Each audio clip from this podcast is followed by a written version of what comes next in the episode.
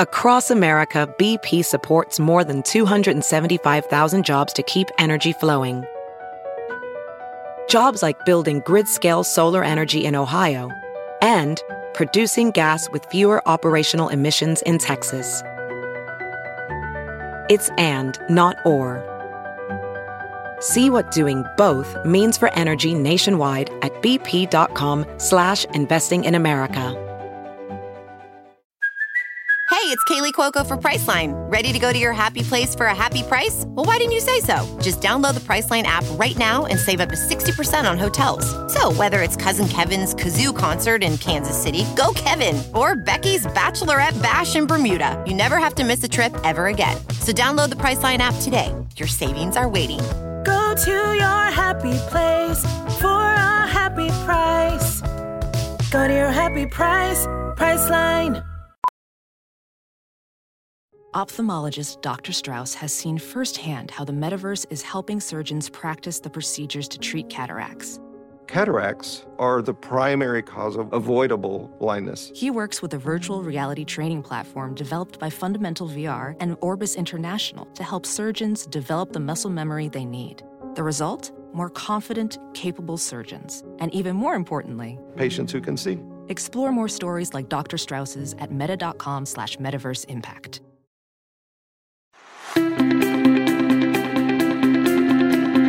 Welcome to the Science of Success. Introducing your host, Matt Bodnar. Welcome to the Science of Success, the number one evidence based growth podcast on the internet, with more than a million downloads and listeners in over 100 countries. In this episode, we discuss the danger of getting addicted to your screens. We look at how technology is designed to be as addictive as possible, and how those addictions specifically make you spend more time on things like social media and news that make you less happy. We also look at how screens rob us of time and attention and why it's so hard to break away from them. We also look at how you can structure your environment to spend more time away from your phone and create ways to get out of these addictive behavior loops with our guest, Adam Alter. I'm going to give you three reasons why you should join our email list today by going to successpodcast.com and signing up right on the homepage. There's some amazing stuff that's only available to our email subscribers. So be sure to go there, subscribe, and sign up. There's some incredible stuff, including an awesome free guide that we created based on listener demand called How to Organize and Remember Everything. You can get it completely for free, along with another surprise bonus guide by signing up and joining our email list today. Next, you get a curated weekly email from us every single Monday called Mindset Monday. It's short, simple, filled with articles, videos, stories, things that we've found interesting or exciting in the last week. Listeners have been absolutely loving Mindset Monday, by the way. And lastly, you're going to get an exclusive chance to shape the show. You can vote on guests help us change parts about the show, like our intro music, or even submit your own personal questions to our guests. Again, there's some incredible stuff, but you have to sign up and join the email list to get access to these things. So go sign up. You can sign up at successpodcast.com right on the homepage. Or if you're out and about, if you're on the go, if you're driving around, just text the word smarter, that's S M A R T E R, to the number 44222. That's smarter to 44222. In our previous episode, we discussed how to become a super connector. We looked at the idea that networking is not about tactics, it's about a fundamental shift in how you think about interacting with people. We examined how to break free from the lazy and shallow networking that social media often creates, discussed why you should never ask, How can I help? Looked at the power of curiosity and asking better questions, and much more with our guest, Scott Gerber. If you want to learn why you should throw out networking and start focusing on building real human relationships, listen to that episode. Now for the show. Today we have another exciting guest on the show, Adam Alter. Adam is an associate professor of marketing at New York University's Stern School of Business and has an affiliate appointment in New York University's psychology department. His research focuses on judgment, decision making, and social psychology. He's the best-selling author of Drunk Tank Pink and Irresistible. His work has been featured in the New York Times, the Washington Post, Wired, and much more. Adam, welcome to the Science of Success. Thanks, Matt. Good to be here. Well, we're excited to have you on here today. So, something that we were talking about kind of before we started recording, which I think is a great starting point. You know, there's been a lot of revelations in kind of the technology world in the last few months about the core thesis of your book, Irresistible. You know, I'd love to start out with, you know, Sean Parker came out recently and talked about how Facebook is essentially designed to sort of make you addicted to it. And I'd love to hear your thoughts about both kind of what's been going on recently and also that idea more broadly. Yeah, it's one of the big questions people ask me whenever I speak about this work. And the question they have is Are these companies just making the best product possible, which happens to be hard to resist because that's part of what makes a product good? It's something you want to keep using. Or is there an explicit goal when they're creating the product to get you to use it for as long as possible, irrespective of whether that's good for you? And for a long time, I had to hedge because it's hard to get behind the curtain of these companies. And then I think it was November, Sean Parker came out and said, well, actually, Facebook from its very early days was focused much less on consumer well being and much more on ensuring that you spent as many minutes as possible on, on the first on the program online and then on the app. And that basically validated what I assumed to be true. And it's certainly true at other companies. We've heard from other tech giants, at other companies, early investors, people who are quite senior in these companies saying the same thing that essentially they're they're in the attention economy. There's you know there's a hot war for your attention. There are a lot of different companies that are vying for your attention at all times, and so every company in this arms race has to use every tool at its disposal. And as a result, they're all trying their very best to tweak even very small features that they think will capture an extra minute or two here or there from everyone who uses the, the platform. So yeah, this is something I've been focused on, and it's also it's been great because now when people ask the question, I actually have people that I can point to, I can say, yes, these companies admit, or the people who've invested in these companies admit that the companies are founded on the principle that we need to get you to use these products for as many minutes as possible. And actually, to be totally honest, your well-being as a consumer is a secondary concern. You know, it's interesting. You, I think you mentioned in your in your TED talk as well that, for example, Steve Jobs didn't let his children use iPads yeah, that was very surprising to me. It was uh, it was quite early on in the research for the book, and it's one of the nuggets I discovered that that led me to really pursue the book. And w- what I basically found was that a number of tech giants were very very careful about their own personal use and the use by their kids of the, the same products they were touting publicly. So publicly, they'd get up on stage and say, "This is the greatest product of all time. You should all own one. Your kids should own one. You should use it a lot." But then, when you look at the way they approach the same products privately behind closed doors, they, they were much more wary about their use. And it's, I wouldn't say quite universal, but the number of tech giants in this position is pretty staggering. There's a school in Silicon Valley that doesn't allow kids to use screens like iPads. It's a private school. They don't allow kids to use iPads until they're in eighth grade, so roughly 13 or 14 years old. And 75% of the kids there have parents who work in fairly senior positions in Silicon Valley. So these are parents in the tech world who are choosing to send their kids to a school that explicitly forbids the use of screens until age 13 or 14, which is staggering, I think. The idea that these are tech evangelists who are being very careful about how much tech they expose their kids to. And I guess what that suggested to me early on was there was some digging to be done. What is it exactly that these people know that we don't know, the rest of us don't know, and what should we be concerned about? You know, if they're not letting their kids near the same products they're promoting publicly, should we also be concerned in the same way? What exactly is it we should be concerned about? And that's why I've spent so much time on this topic. So let's dig into that a little bit. Why exactly is it dangerous or bad to be addicted to our phones and our screens? Yeah, it's a good question. So there are four main effects that spending too much time, not just on screens, but in general in any one behavior can have on your well-being. And the four main areas, they can affect your psychological well-being.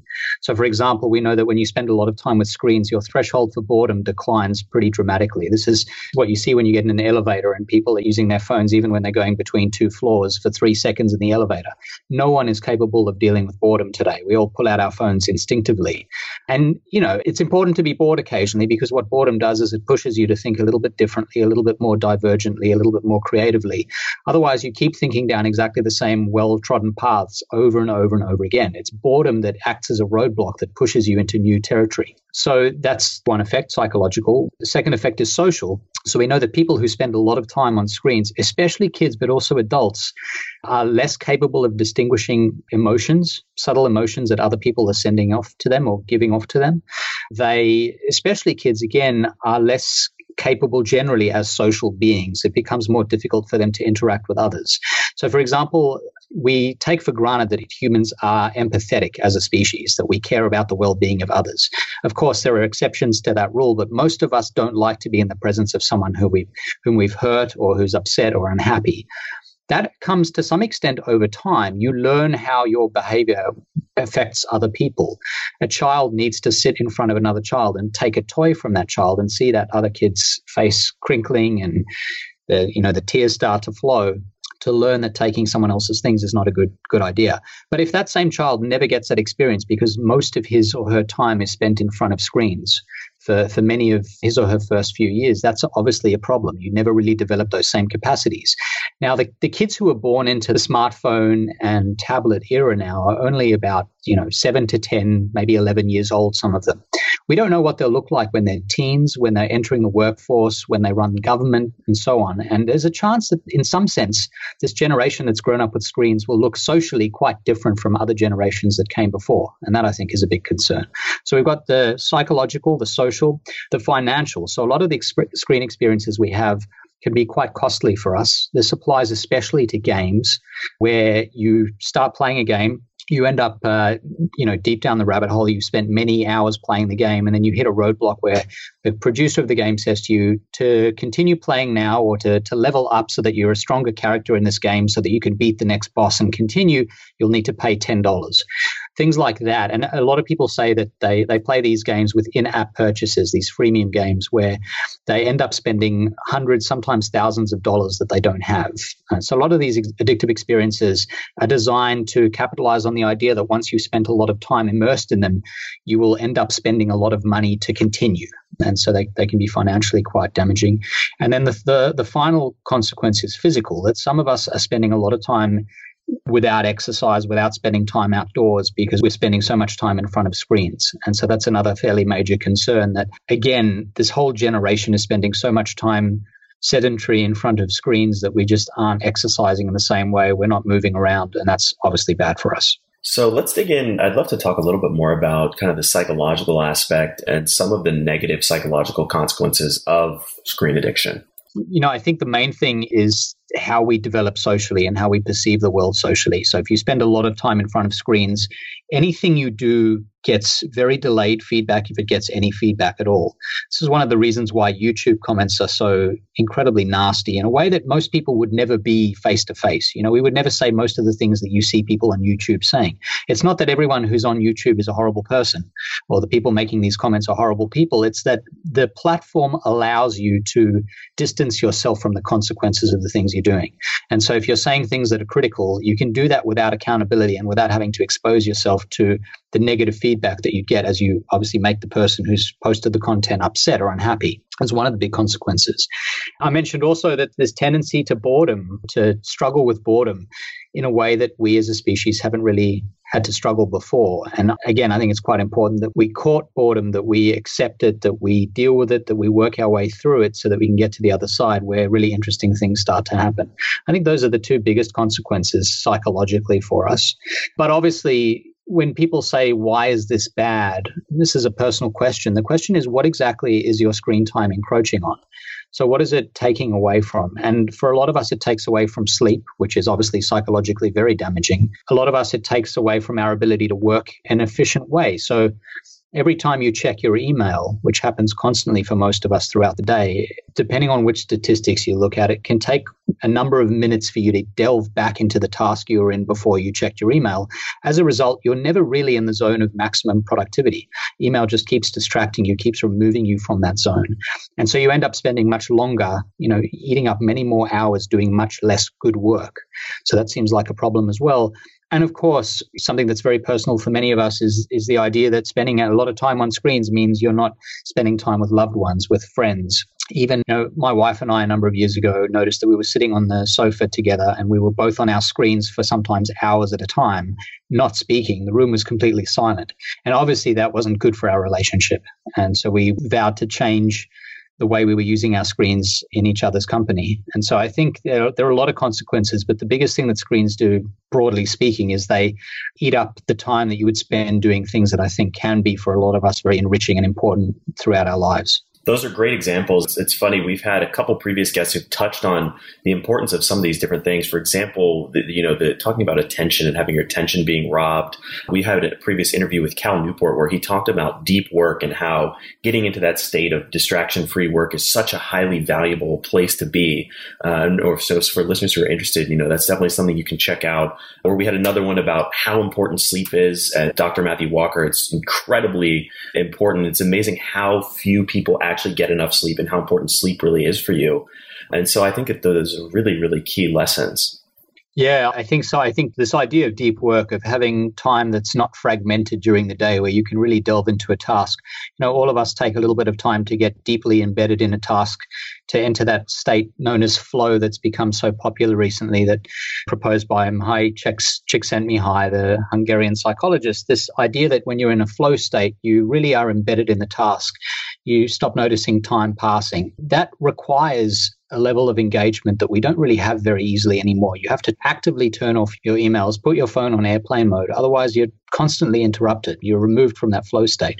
Um, and obviously, sleep again is a massive thing. The fact that our ability to sleep is declining. The depth of our sleep is declining. What's most staggering for me about smartphones is that for the, the hour and a half before bed, if you happen to be exposed to the light that is emitted from a smartphone, your body effectively interprets that as a, a cue that it's daytime. So you're inducing jet lag. You're basically, by looking at your phone in the hour and a half before bed, you may as well be traveling across the world and subjecting yourself to the same effects that you'd have if you were jet lagged, which is not good for us. And a lot of us do that every single day. I'm curious, have you seen or read? Uh, there was an article in The Atlantic in I think September of 2017. It's, it's called Has Smartphones Destroyed a Generation? And it was all about how teenagers today are physically the safest teenagers in history. You know, automobile accident rates are down, not getting into as much trouble, crime, etc. They're very physically safe, but they're also sort of from a psychological standpoint experiencing record levels of anxiety and depression and negative psychological states. And it's because essentially they're just not leaving the house. They just sit in their bedrooms on their phones uh, all the time. Yeah, it's a sort of staggering, depending on how you look at it, a staggering upside is that the accident rate has declined. The other thing that's declined is teen drug addiction and drug use. And that's because the drug of choice today is the phone, it's the screen. And so, what usually happens is if there's a psychological deficit, if there's something that needs to be treated, you're unhappy, you're depressed, you're lonely, you're anxious, whatever it may be, some people turn to drugs in those cases. But what we usually do is we turn to the path of least resistance. Now, for those of us who have strong social networks, and strong relationships, often the path of least resistance is to get social support. But if drugs are the path of least resistance, a lot of people turn to drugs. Today, for a lot of teens, though, easier than drugs is just to pick up your phone, go and talk to someone, go check Instagram for the 78th time that day. That is soothing in its own right. And it ends up being an alternative to drug use, which, you know, is a sort of perverse but positive effect of this huge use of screens among teens and, and among other generations as well. But it also shows, I think, how powerful these screen experiences are, that they've become a substitute for drug use. It shows you that they have many of the same effects on us. They are effectively like drugs without the substance. And so, you know, the thesis of the book of Irresistible is that there's been a huge rise in behavioral addictions. And, you know, the behavioral addictions began with gambling. Gambling's not particularly new, but now you find many of the same mechanics that make gambling and slot machines so addictive in a lot of the experiences that we all have access to from, from birth.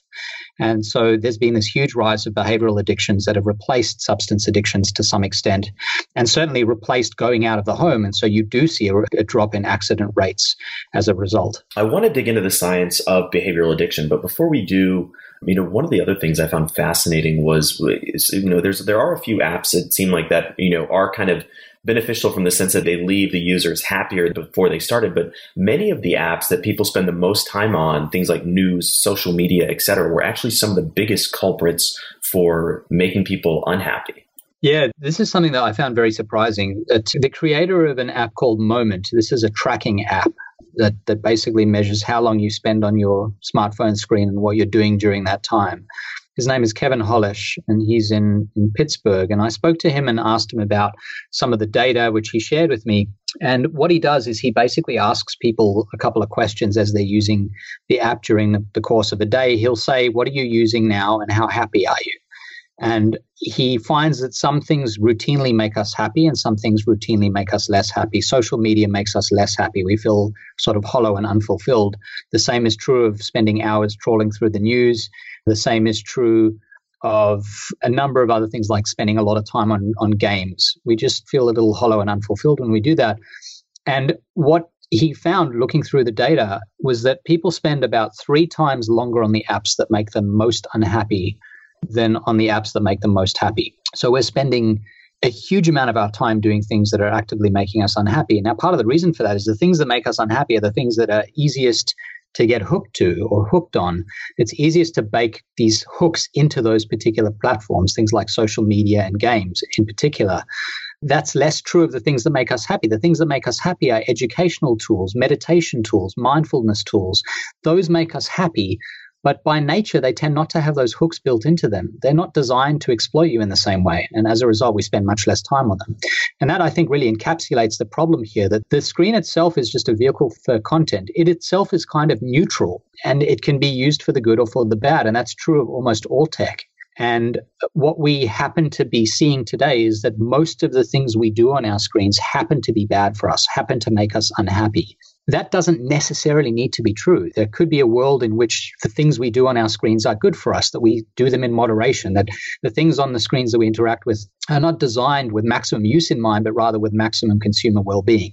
And that's what people like me, like a number of others, what we're trying to suggest that that is an alternative that's really appealing that I think we should work towards. So, what would you say to someone who, who hears this and sort of accuses you of being a Luddite? Yeah, I mean, it's I think a sort of lazy description of what I'm saying and what people like me are saying. I I think tech is absolutely miraculous. When I first moved to the United States in 2004, I had to talk to my family on the phone, but could never really see them. The capacity of the webcams in those days wasn't great.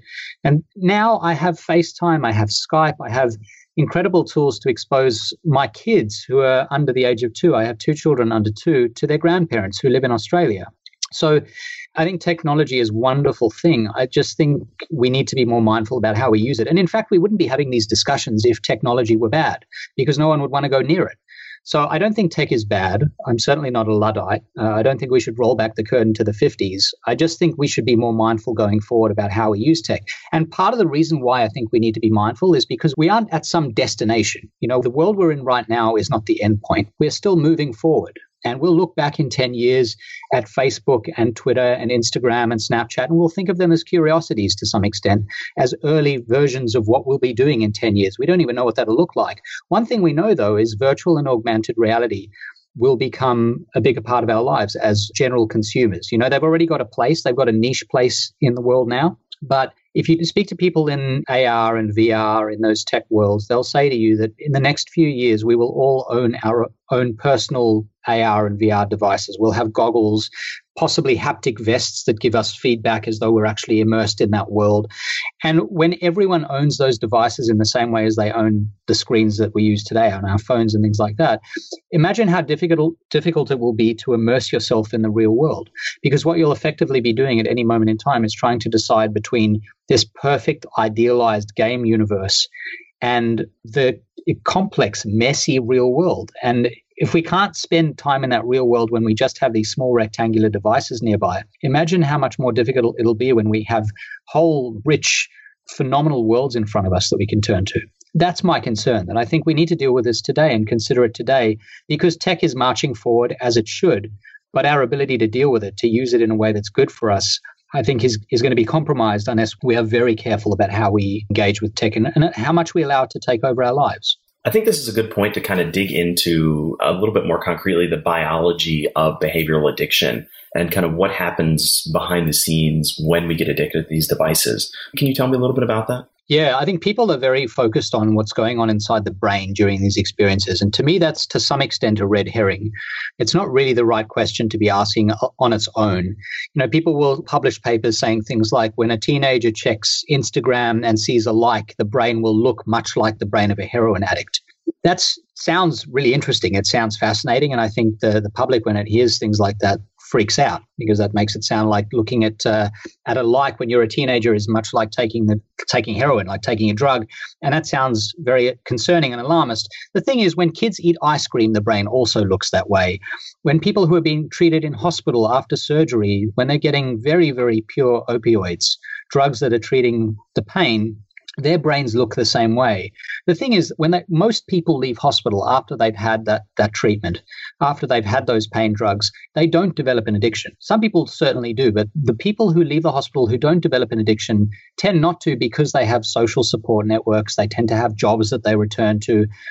And it's not just about the fact that the brain is experiencing this great flush of pleasure although that is certainly part of the biology here, it's about that being paired with some psychological deficit, with a thing that needs to be soothed. And it can be a lot of different things. You know, for a lot of us, it's things like anxiety or depression or loneliness and those things are certainly major concerns, and they can be soothed by, for example, you know, checking Instagram one more time. People, when they're nervous and anxious, will do that. They will use their phones as a way of soothing that those nerves, those concerns.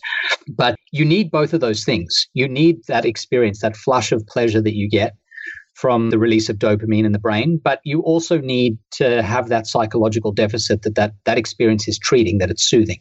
If you don't have that deficit, if you have strong social networks and social support and you have all of the frameworks that protect most people from those kinds of addictions, you won't see these sorts of behavioral addictions. So you need the pairing of those two things, the deficit and that flush of pleasure that comes from experiencing these rewards. Much of it really rests on unpredictable rewards. For example, if you look at the way we play slot machines, we play and mostly lose, but when we win, there's this huge flush of pleasure, this this little spritz of dopamine that, that our body and our brain interprets as pleasure. And that obviously feels very good to us in that moment, that, that unpredictable reward that comes through from time to time. And that's true of how we experience a lot of social networking. We might post something, and every so often a post will catch fire and it'll be shared widely, retweeted, regrammed, shared, liked, and so on. Many comments will be will be made in response to it, things like that. And so this unpredictability, these unpredictable rewards are a really big part of what drives us to, to pursue these experiences. And companies will bake them in, these unpredictable rewards. They're a huge part of what they're trying to do. Professional welder Shayna Ford used VR training developed by ForgeFX to hone her skills as a welder. The more time that you spend practicing it, that's what separates a good welder from a great welder. VR training can help students like Shayna repeatedly practice specific skills. Virtual reality definitely helps because the more muscle memory that you have, the smoother your weld is. Explore more stories like Shayna's at meta.com slash metaverse impact.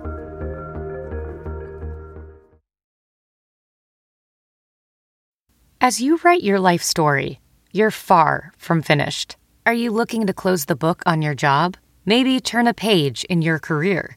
Be continued at the Georgetown University School of Continuing Studies. Our professional master's degrees and certificates are designed to meet you where you are and take you where you want to go. At Georgetown SCS, the learning never stops, and neither do you. Write your next chapter be continued at scs.georgetown.edu slash podcast. Whoa, sweet man cave. Thanks. Serious upgrade. How'd you pay for all this? I got a home equity line of credit from Figure. I was approved in five minutes and had funding in five days. Wow, that fast and easy? Yep. The application is 100% online, plus no out of pocket costs. Just fast access to the cash you need. How do I get started? Go to figure.com and get that serious upgrade. Figure Lending LLC, DBA Figure, Equal Opportunity Lender, NMLS 1717824. Terms and conditions apply. Visit figure.com for more information. For licensing information, go to www.nmlsconsumeraccess.org. Hiring the right person takes time, time that you often don't have. But you shouldn't let a time crunch get in the way of finding the right candidates for your business. That's why LinkedIn is the best place to post your job. In fact, I was on LinkedIn jobs this morning looking for candidates to fill a key role in one of my businesses. LinkedIn jobs screens candidates with hard and soft skills you're looking for so that you can hire the right person quickly.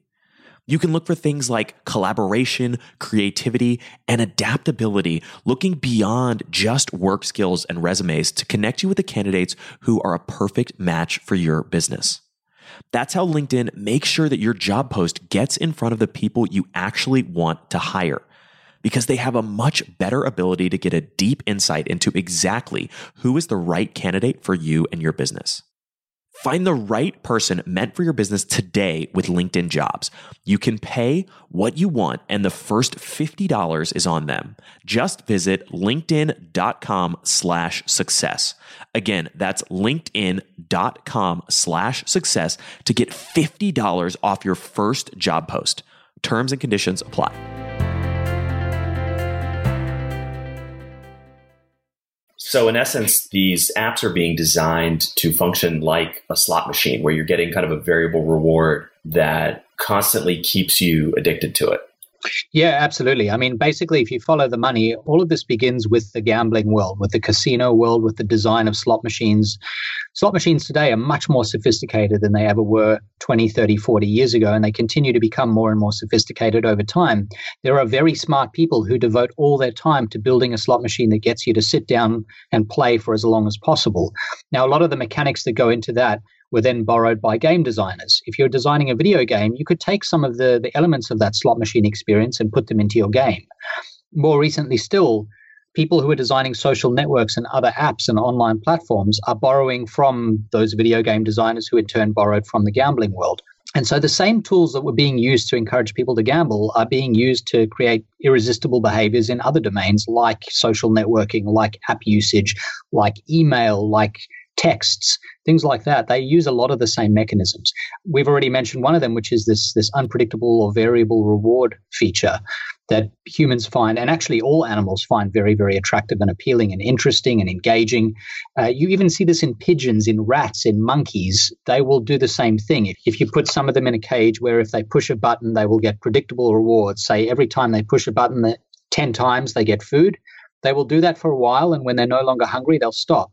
But if you put them in a cage where pushing the button is unpredictable, sometimes they'll push it three times and get a reward, sometimes they'll push it a hundred times and then the reward will only come then. The ones who are playing in that casino environment with uncertainty built in, they will keep pushing that button long past the point they're hungry, just because it's fun to see whether they're going to win. And so these mechanics have very low level evolutionary roots, and they're a big part of what's going on. Another thing a lot of these companies do is they build in goals, artificial goals. Humans don't like open loops. We like to close loops. We like things to be tied in a neat bow.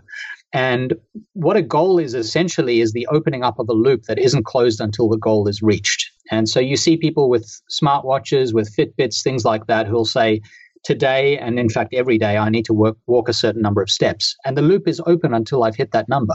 So it may start out being 10,000 steps and you'll do that for a few days. Your watch will beep to say you've hit 10,000 steps and that's the little burst of positive reinforcement. But eventually what you find, and this again borrows from some of the terminology in, in the drug world, is you develop a tolerance. So 10,000 doesn't really do for you what it used to do. You hear that ding, but after 10,000, that's not really enough. And so you'll see people escalate. You typically see that people, after they've walked a certain number of steps for a certain amount of time, will go to 11,000 or 12,000 or 14,000 steps. And so they escalate from there. And so this creation of goals that escalate over time also encourages engagement and increasing engagement across time. And so those are just two of the mechanisms, but there are a whole lot of these little hooks that can be baked into products and experiences, all of which together make those experiences quite hard to resist. It's funny to see that some of the lessons of B.F. Skinner's work with pigeons many, many years ago, some of the foundational work in kind of modern psychology, has so many modern day applications. Yeah, absolutely. I mean, I think the basic principles of behaviorism, of stimulus and response, of doing something and receiving a reward for doing that thing, those principles are very powerful. There's a reason why they work in animals and why they work in humans. They're elemental parts of human psychology and of, of, animal psychology as well. And so, if you can find a way to weaponize them, to turn them into tools that get people to continue doing something that they might otherwise not do for their own well being, they might turn to some other experience. That's when you start to see these kinds of outcomes. And it begins in the gambling world, but it obviously doesn't end there. We've now seen the same thing happening in, in social networking and our use of email as a culture, and in fact, almost entirely as a planet. all rests on basically the same principle, the same set of principles that, that Skinner and, and then his successors discovered that the way you present these pairings of stimulus and response, of behavior and reward, can guide people and animals to behave in certain ways, sometimes for many days or even months at a time. One of the other things that I find interesting with kind of modern day applications and how they become addictive is the absence of stopping cues. Can you talk a little bit about that and why those are important? Yeah, if you think about media in the 20th century, there were stopping cues everywhere. Stopping cues were little signals that say to you, it's probably time to at least consider moving on to a new task. If you think about the way we used to read books, you'd get to the end of a section or a chapter. If you think about the way we used to watch long form TV, where you'd have, say, 12 or 13 or 22 episodes in a season, you'd get to the end of an episode, the episode would end, and you would know that it would be another week before the next episode would come on the TV. And so you you knew that for that intervening period you had to do something else. The stopping cue was the end of one episode, and then you had you know a week between that time and the next one. Um, the same was true of the way we consumed written material, newspapers, magazines. Everything has a natural endpoint. You can either complete the whole newspaper or the whole magazine, or you can just complete an article or a section of an article. Everything had these built-in stopping cues, these moments when you were led to believe, "Hey, it's time to move on now." I think what the tech world and in fact what the business world broadly is trying to do now is to remove as many of those stopping cues as possible. Again, going back to casinos, they've been doing this for a long time. There's a reason why cas- casinos are dark. You, you can't see what time of day it is. There are no clocks anywhere. They don't want you to have a cue that says, oh, it's 6 p.m., it's time for me to stop. They want you to just keep going, to lose track of time. And the same thing happens on, on social networks. There's a bottomlessness to the feeds that we trawl through. They automatically repopulate with new information. The same is true of news sites. The news just rolls on. You can find a million different interpretations of pretty much every event that occurs, and you can keep reading endlessly. Uh, the same is true of email. Email just keeps coming. Um, there's, there's one comment that uh, email is a lot like zombies. You can kill them all one day, and when you wake up in the morning, there'll be more waiting for you. And so this uh, this tendency for things to just roll on is really what's happened in the, the, systematic eradication of these stopping cues, and that's made it harder for us to know internally that it's time to move on to do something new. And so we just perseverate. We spend much more time doing the same thing over and over and over again in the absence of these cues. You even see now this removal of friction from experiences happening in the way we shop. So Amazon Go, for example, the idea that you can shop without needing to check out, that is the removal of a barrier. That's the removal of a friction point or a, a, pain point that might have discouraged people from shopping for longer or shopping as often as they otherwise might. Big companies know the best way to encourage people to spend is to remove those friction points to ensure that the point, the, the line between I think I need that thing to actually paying for the thing is as direct as possible, as straight as possible, with as few barriers as possible. Is there a way that we could artificially create stopping cues in our lives? Yeah, I mean, I, I think we have to be very mindful as consumers. You know, you, you set your own stopping cues or your own stopping rules. You could set an alarm if there's something you want to be doing at a certain time. You need to set your own alarm because the, the site or the platform itself may not do that for you. You see some people have 50 alarms programmed on their phones or even more alarms create one. Say something like, you know, in an hour, I'm, I'm going to watch this one episode of TV and with Netflix, for example, the next episode will automatically roll on. So there is no stopping cue there. But what I'm going to do is I know that in 47 minutes this episode will end. I'm going to set my alarm on my phone to ring at the 47 minute mark. And I'm going to put my phone at the other end of my home, my apartment, whatever it is. The only way I'm going to be able to shut it off is to get up and walk over and turn it off. It's going to be annoying to keep watching while that alarm goes off constantly. So I'm going to be forced to get up and move. That is a stopping cue that you introduce yourself. And there are lots of little things we can do. We become the architects of our, of our own environments, of our own local environments. And that's the sort of thing you can do if you know that your self control alone is not going to guide you to behave the way you'd like to behave for your long term well being. And so setting alarms is just an easy one. Another thing that a lot of people do is they'll say at a certain time of the day, every day, I will make sure that my phone is as far away as physically possible. So some people will start with dinner, for example, and they'll say, no matter where I am, who I'm with, what I'm doing, I'm going to take my phone and put it in the next room. It's going to be either in a bag under the table or it's going to be in my bedroom, locked in a drawer. And for the entire time I'm having dinner, there will be no screens, no tech around whatsoever.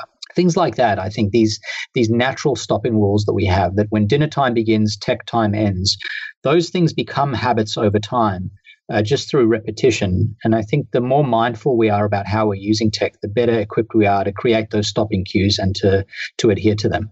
And what about more broadly? Are, are there opportunities to use some of the kind of the strategies that this technology is, is using to make us addicted? Can we use those same tactics to break our addictions or even sort of conversely to create positive habits? Yeah, it's an interesting question. I, I, was grappling with this, and when I was writing the book, I kept thinking about that. You know, if if these experiences are very hard for us to resist, surely there are things we should be doing more of, where it would be good for us to struggle to resist, at least to some extent. Now, it's a slippery slope, right? I mean, if if you think about the Fitbit, which I mentioned earlier, it's great that a lot of Americans who used to be sedentary are now moving around more. And that's one really positive effect of the smartwatch or fitness watch industry. The problem is that it can go too far. A lot of people will go to the point of injury and then beyond. They'll sustain major stress fractures and injuries. So even good things, you can you can have too many of those good things, and that's a concern. But having said that, I think you can think of a lot of outcomes that people struggle to achieve. Things like exercising more, eating better, saving more money, spending more time learning rather than procrastinating, things like that. I think you can engineer experiences that encourage those positive outcomes in the same way as you engineer experiences that are not great for you, that, that just suck up a lot of your time. And you can use many of those same tools, things like setting goals that open up a particular loop for you. That's one approach you, obviously this the sort of the variable reward you get. Uh, there are some companies where you you never really know what you're going to get from the the app or the platform. But as you use the platform, you may get positive rewards. It may be a case where you don't get positive rewards, and it's unpredictable. There's a variable reward feature built in, and so people keep doing the thing over and over, hoping that they'll get the positive outcome. And you can certainly use that to encourage people to save. So maybe you, you could create a little finance app where every time you take a little bit of money from your bank account to the app, every, say, you know, there's a randomizer built in, and occasionally the app itself will double the amount that you've just invested, which encourages you to invest more and also means that you're going to be encouraged to do it just because we know people like to find out if they're winning, if they've won. And so there, you could imagine a lot of ways to bake these experiences into more positive contexts. Um, we also know, for example, that that games and other experiences can treat pain. There's a fascinating study showing that that uh, people who are being treated for burns, for very serious burns, when they're having their dressing changed, which is very very painful, they actually do better when they play certain virtual reality games. They feel better, they feel less pain than when they're given morphine. And, and, the reason is these these virtual reality game experiences are so immersive that a lot of the cues that they normally spend so much time attending to, watching the burns being removed and anticipating the pain, those are replaced by this immersive world they're in in the virtual reality context.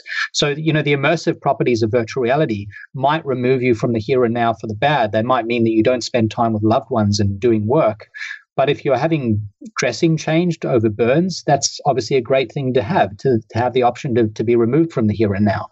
So I think all of this is context based, and certainly a lot of the same tools can be used for the good.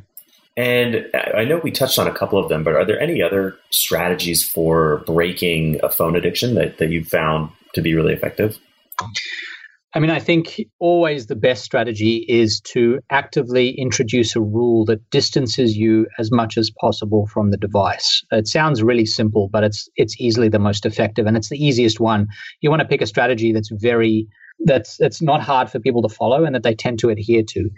So the, the thing that's been most successful in my experience is people saying, I'm going to pick a time and a space each day that is tech free. And it may be dinner. It may be between the hours of five and seven. It may be, you know, the hour and a half before bed and the hour and a half after waking up. Those kinds of rules are very effective. I don't think it's easy or desirable to live in a tech free universe. You know, since the book came out, it's almost a year now. I've had maybe half a dozen emails from people who say to me, I don't use tech at all. I'm tech free, which makes me wonder why they're emailing. But anyway, that aside, let's imagine the email is the only the only form of tech they're using. That seems undesirable to me. It's very hard to exist in the mainstream world when you are completely tech free. You can't really work easily. You can't interact with peop- other people very easily to a large extent, especially people who aren't nearby. Um, it's hard to travel and so on. So I don't think what we're trying to do here is say that people shouldn't use tech at all, but just that they should use less of it and use it more carefully. We know that in the last two years, from 2015 to late 2017, the average time spent by an adult on screens went from three hours to four hours a day. Now, three hours is staggering because we don't have that many free hours in the day. It's now four hours. So, in the space of just two years, it went up an, a whole hour. So it's an increase of 33%. Not much changed about the infrastructure. We were still using smartphones, we were still using tablets. VR and AR had not gone mainstream. And so uh, this is, I think, you know, a bit of a concern. And so what we can do is is just roll that back a little bit. You know, look at your feedback, download a, a tracking app, try to to implement these thing these strategies like not using your phone at certain times, and then look at whether your usage goes down over the course of weeks and months. And it should, if you're using the strategy and adhering to it, it, it certainly should go down. And you should find that you have more time to do other useful, important, enriching things with your time. You know, it's funny that reminds me of kind of one of the simplest or easiest strategies to lose weight or, uh, you know, stop snacking, which is basically just don't have snacks in your house, you know, and that's something that I, that kind of we do at our house. I'll often find myself two or three times a day, sometimes even going, looking in the pantry, looking in the fridge. There's no snacks to eat of any kind, but I keep doing it. But then there's nothing that I end mm-hmm. up eating. And so, in, in many ways, it's kind of the same strategy. As long as you sort of physically remove your phone and make it hard to access, you're changing your environment enough that you know you can actually create behavioral change yeah, I mean, it, it seems simplistic, but it actually works. We know that very old principle in psychology known as propinquity is basically the idea that the things that are occupying your physical space, the things that are closest to you in physical space, have the biggest effect on your psychological experience of the world. It's not surprising. It makes sense. You know, surround yourself with people who are productive, you will be productive. Surround yourself with people who eat well, and you will eat well. The same is true of the objects we surround ourselves with. If you keep your phone on you all the time, and we know that 75% of American adults can reach their phones 24 hours a day without moving their feet, they sleep next to their phones in addition to being with them during the day, you will use your phone more if that's your approach. So, just as a very, very small step, try to make sure that for at least an hour or two or three or four a day, and maybe when you're asleep as well, you would have to move your feet to get to your phone. Even that for many of us is an improvement. We keep our phones near us. They're mobile for a reason. They're basically almost implanted the way we use them. And so the extent to which you resist that, I think, predicts whether you will be able to spend less time on your phone. And that seems like a, for most people, it's an admirable goal.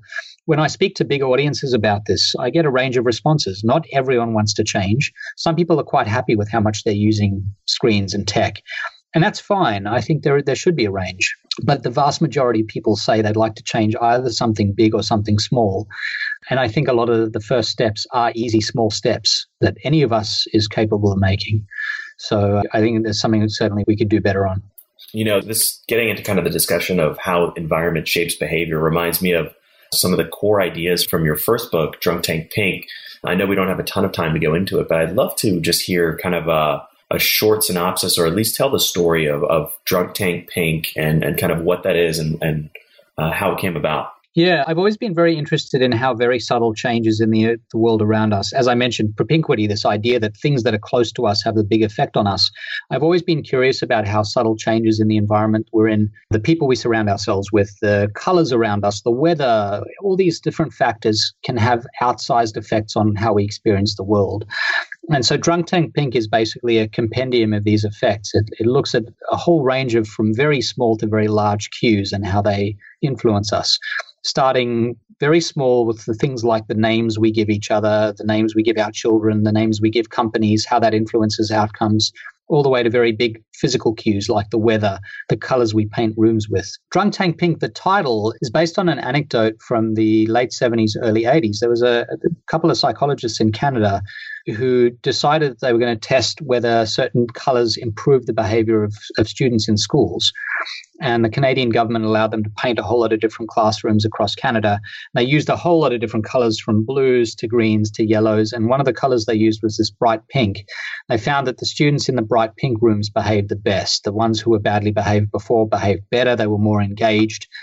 And they, they became curious about the properties of this bright pink color. And they found they argued at least that uh, this this bright pink tranquilized people. It was a, a non-drug tranquilizer that, that calmed people down and it made them more engaged. So they started to use it in other places as well. They used it in uh, jail cells in a naval prison. This is where it gets the term drunk tank pink was the idea that you would take someone who was badly behaved or drunk or aggressive and put them in a drunk tank that was painted pink just briefly, and they would emerge 15 minutes later better behaved, more compliant. And that's what these researchers reported. Some football coaches started to use it as well. They they paint the visiting locker room drunk tank pink colored where they wouldn't do that for the home locker room. So in theory the, the visiting team would be tranquilized, weaker, even very recently, there were reports that some of the players at the Australian Open tennis tournament his Grand Slam tennis tournament were wearing pink because they thought they could tranquilize their opponents, they could weaken their opponents. So it's a fascinating anecdote. I, the science behind drunk tank pink is a little shaky, maybe more than a little shaky. We don't know how strong the effect is. It's it replicates on occasion, but not all the time. It's not the most robust effect, but it's it's very interesting. And I thought it was a nice emblem for what I was discussing in the book, which is this idea that you could make changes to a feature in the world and that would then have big effects on how people engage with that world. And so that's what Drunk Tank Pink is. And then, you know, Irresistible is the natural flow on from there. After writing Drunk Tank Pink, I started to wonder what is the biggest thing right now, the biggest cue that is shaping us? And I think to a large extent, for many of us, by time and by its effect on our psychological experience of the world, it is the screens, it's the technology we're interacting with. What would one kind of piece of homework be that you would give somebody listening to this interview if they wanted to concretely implement some of the ideas we've talked about today? What do you think would kind of be one simple action step that you would recommend for them? I, think it would go back to this idea of, of creating as much distance between you, yourself and your phone as possible for as much time of the day as possible. So I would say to everyone, it usually works better when you don't focus on time of day because we're doing different things at different times every day. But all of us eat dinner every day, pretty much, most of us at least. Say tonight, or if you don't want to start tonight, say tomorrow night whatever you're doing for dinner, your phone will not be within reach of the table. Ideally, it should be in a different room. It should be on silent. It shouldn't be vibrating in a way that makes it noticeable. You should put it as far away from you as possible. And you, you may have uh, FOMO. You may experience basically withdrawal in the first day or two as you do this, but you'll find that over time you enjoy dinner more, you're more engaged with the people around you. If you're alone, it'll give you a chance to think. You don't have to be with other people, obviously, when you're having dinner. But even if you're having dinner alone, maybe read a book, just think, sit and think. We do, we do that so rarely now that it's a real luxury to have a chance to just sit and think. And so that would be the first step, I think, is just to create, carve out this time in the day where every day you will be tech free, you will be free of your screens. And I think, in my experience working with a lot of people, almost everyone, it's almost universal that people feel better over time doing this. It makes the rest of the day a little bit brighter, a little, a little richer, a little more interesting. And it certainly makes that moment that's screen free more interesting and more enriching. And where can listeners find you and your books and your work online? I have a homepage, adamalterauthor.com. I'm on Twitter at Adam Lee Alter. The book's available wherever books are sold pretty widely. And so those, I think, are the best places to begin. Well, Adam, thank you so much for coming on the show, for sharing all of this wisdom, some really practical and powerful advice about how we can break our phone addictions. And, and I think it's really something that personally I'm going to take into account and, and change some of my own behavior. So thank you so much for coming on the show and for sharing all this wisdom. Thanks so much. And thanks for having me, Matt. Thank you so much for listening to The Science of Success. We created this show to help you, our listeners, master evidence based growth. I love hearing from listeners. If you want to reach out, share your story, or just say hi, shoot me an email. My email is matt at successpodcast.com. That's M A T T at successpodcast.com. I'd love to hear from you, and I read and respond to every single listener email. I'm going to give you three reasons why you should sign up for our email list today by going to successpodcast.com, signing up right on the homepage. There's some incredible stuff that's only available to those on the email list, so be sure to sign up, including an exclusive curated weekly email from us called Mindset Monday, which is short, simple, filled with articles, stories, things that we found interesting and fascinating in the world of evidence based growth in the last week. Next, you're getting an exclusive chance to shape the show, including voting on guests, submitting your own personal questions that we'll ask guests on air, and much more. Lastly, you're going to get a free guide we created based on listener demand. Our most popular guide, which is called How to Organize and Remember Everything. You can get it completely for free, along with another surprise bonus guide by signing up and joining the email list today. Again, you can do that at successpodcast.com, sign up right at the homepage, or If you're on the go, just text the word SMARTER, S M A R T E R, to the number 44222. Remember, the greatest compliment you can give us is a referral to a friend, either live or online. If you enjoyed this episode, please leave us an awesome review and subscribe on iTunes because that helps boost the algorithm, that helps us move up the iTunes rankings, and helps more people discover the science of success. Don't forget, if you want to get all the incredible information we talk about in the show, links, transcripts, everything we discuss, and much more, be sure to check out our show notes. You can get those at successpodcast.com. Just hit the show notes button right at the top. Thanks again, and we'll see you on the next episode of The Science of Success.